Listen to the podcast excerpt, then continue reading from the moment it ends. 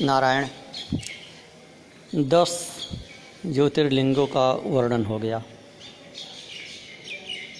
ग्यारहवें स्थान पर हैं रामेश्वर और बारहवें हैं घुष्मेश्वर।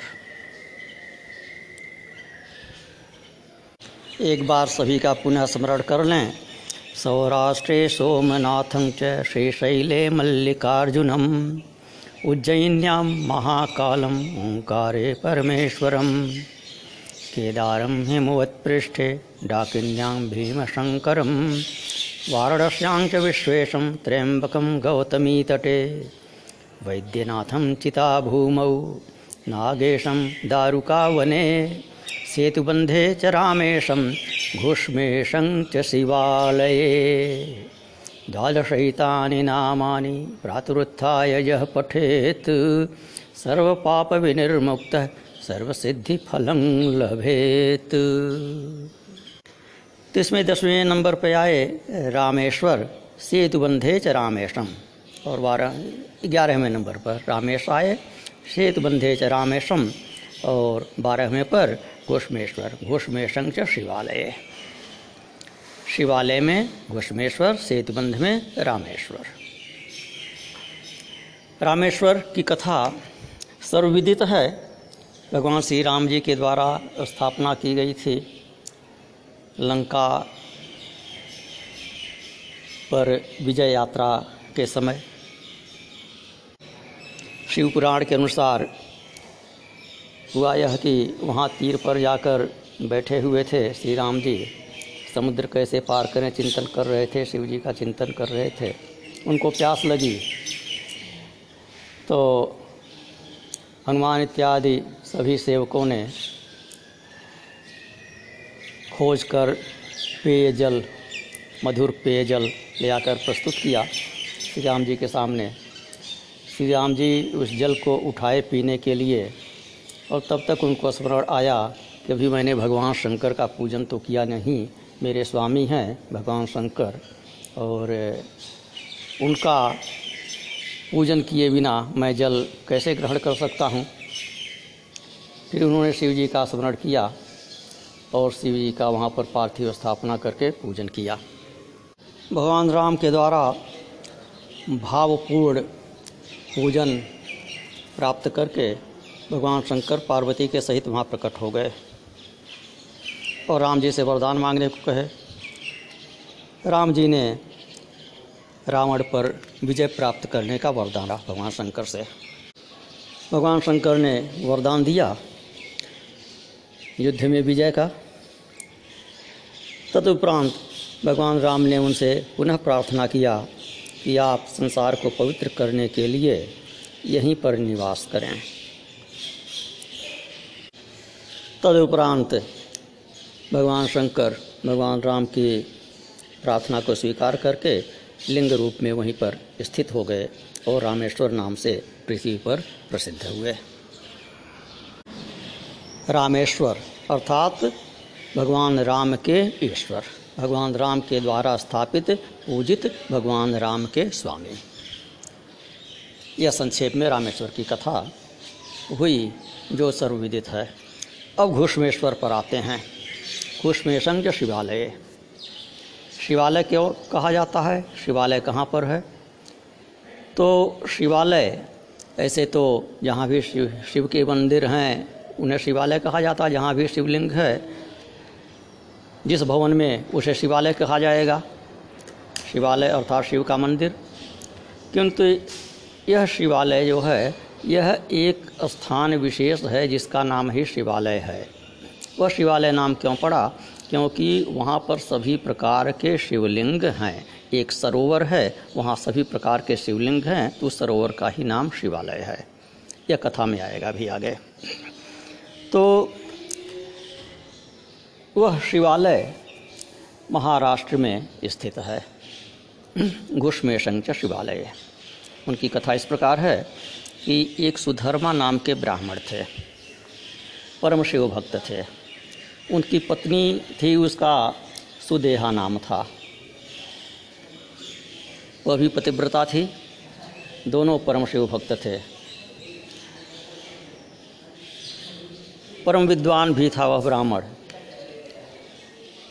किंतु बहुत आयु व्यतीत हो जाने के उपरांत भी उनके कोई संतान नहीं थे। तो सुधर्मा ब्राह्मण तो तत्वज्ञानी था।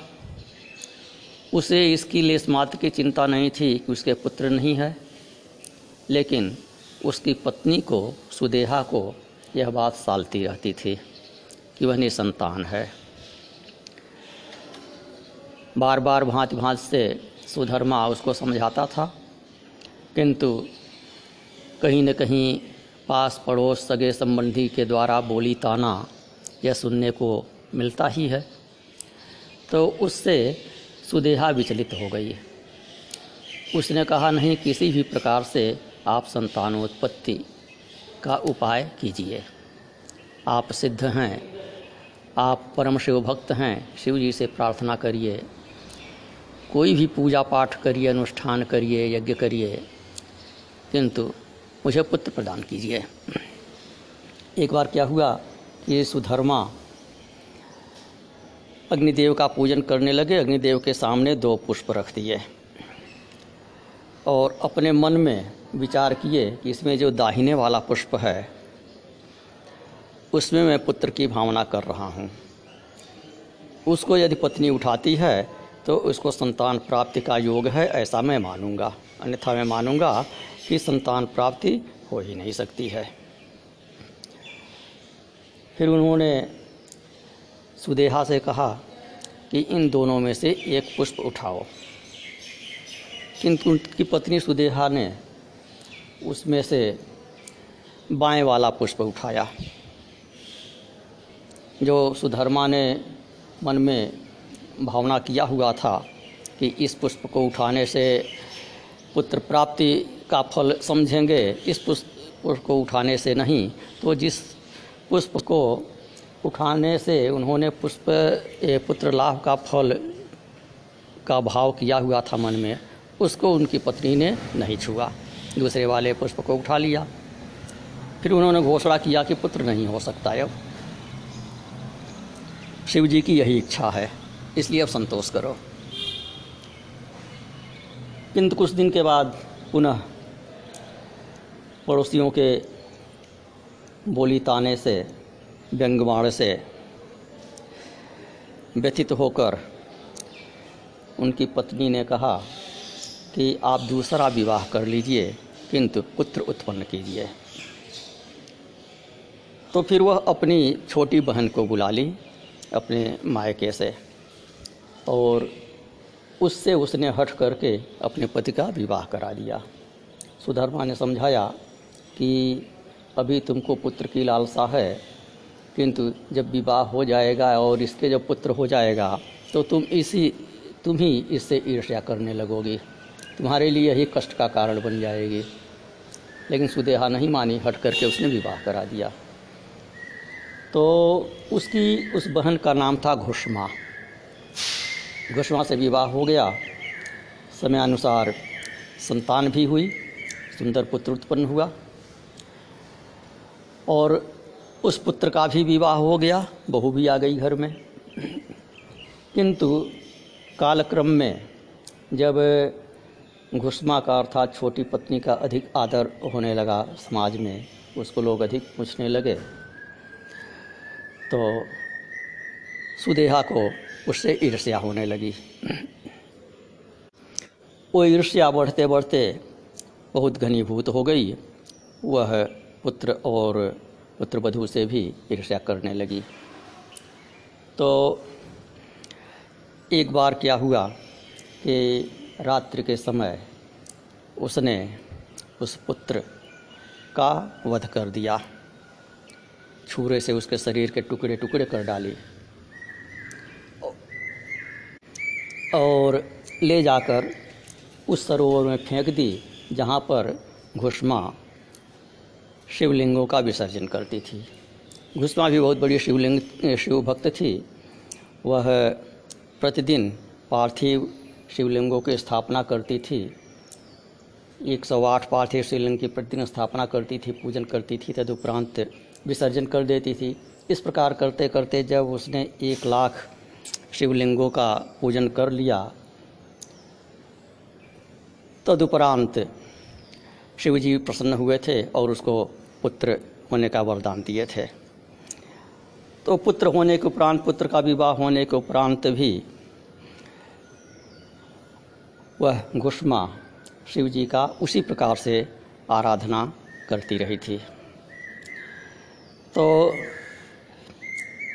प्रातःकाल जब पता चला कि उसकी बड़ी बहन ने उसके पुत्र की हत्या कर दिया है और उसके शरीर के टुकड़े टुकड़े करके ले जाकर तालाब में डाल दिया है। फिर भी वह विचलित नहीं हुई। अपना नित्य कर्म शिव पूजन इत्यादि करती रही। उसका पति जो सुधर्मा था, वह भी शिव पूजन इत्यादि करता रहा। शिव पूजन करके और ले गई शिवलिंग को विसर्जित करने के लिए उसी सरोवर में, जहाँ पर उसकी बड़ी बहन ने उसके बेटे की हत्या करके फेंक दिया था शरीर के टुकड़े टुकड़े करके। तो वहाँ पर ले गई तो देखी उसका पुत्र वहाँ पर स्वागत करने के लिए खड़ा है। उसने अभिनंदन किया माता का। तो उसकी माता जो थी, घुष्मा, वह पुत्र के उत्पन्न होने पर भी विशेष हर्षित नहीं हुई थी। पुत्र के मारे जाने पर भी दुखी नहीं हुई और पुनः पुत्र के जीवित होने पर भी उसे विशेष हर्ष नहीं हुआ। वह समभाव में सब कुछ शिव की इच्छा समझकर समभाव में स्थित रही। तो पुत्र ने बोला कि मेरी तो हत्या कर दी गई थी। मेरे शरीर के टुकड़े टुकड़े करके इस सरोवर में मेरी भी माता ने बड़ी माँ ने फेंक दिया था। किंतु भगवान शिव की कृपा से मैं पुनः जीवित हो गया हूँ। उसी समय घुष्मा की पूजा से संतुष्ट होकर ज्योति स्वरूप में भगवान शंकर वहाँ पर प्रकट हो गए और उन्होंने घुष्मा से वर मांगने को कहा। उन्होंने कहा कि तुम वरदान मांगो और तुम्हारी बहन जिस दुष्टा ने तुम्हारे पुत्र को मारा है, उसको मैं त्रिशूल से मारूँगा। किंतु घुष्मा ने शिव जी को प्रणाम करके यही वरदान मांगा कि आप मेरी बहन की रक्षा कीजिए। भगवान शंकर बोले, उसने तो अपकार किया है, फिर भी तुम उसका उपकार कर रही हो। वह तो वध के योग्य है। तो घुष्मा बोली, आपके दर्शन मात्र से पाप नष्ट हो जाते हैं। इसलिए आपका दर्शन करते ही उसके भी सभी पाप दूर हो गए। और जो पुरुष अपकार करने वालों के प्रति उपकार करता है, उसके दर्शन मात्र से ही पाप दूर भाग जाते हैं। इसलिए वह भी अब निष्पाप हो गई। तो ऐसा सुनकर भगवान शंकर घुष्मा पर और अधिक प्रसन्न हुए और उन्होंने कहा कि तुम कोई दूसरा वर भी मांगो। तो घुष्मा बोली, यदि आप मुझ पर प्रसन्न हैं, वर देना चाहते हैं तो संसार की रक्षा के निमित्त मेरे नाम से यहीं पर स्थित हो जाइए।